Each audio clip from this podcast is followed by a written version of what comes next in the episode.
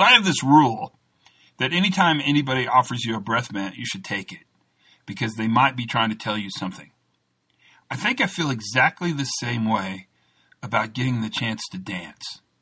If you're ever offered the chance to dance, no matter how you feel, no matter how tired or self-conscious or freaked out you are, you should always take the chance to dance. Don't miss the chance to dance.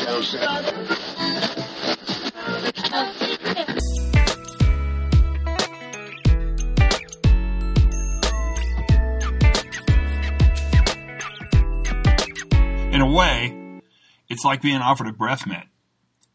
Maybe your breath is bad. If somebody asks you to dance, maybe what they're saying is you need to get up and sort of freely allow your body to celebrate the moment. And that's what we should talk about today. Hi, everybody. I'm Todd Conco, and this is Pre-Accident Investigation Safety Moment. And I want to talk to you a little bit today about the fact that what our workers constantly do is dance. Dance between initiative and compliance. Now, we don't offer them the chance to dance. Yeah, well, actually, we do offer them the chance to dance. We're weird. And we know this. I mean, this is not a surprise.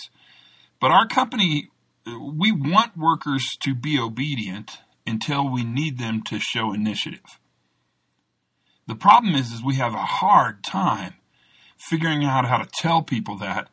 And in retrospect, when something fails that need to be initiative, that looks like taking a shortcut or not following a rule or not obeying one of the commandments. Not the big C, the small c. That dance between initiative and compliance, that's a really important thing for you to think about. And this safety moment does simply that.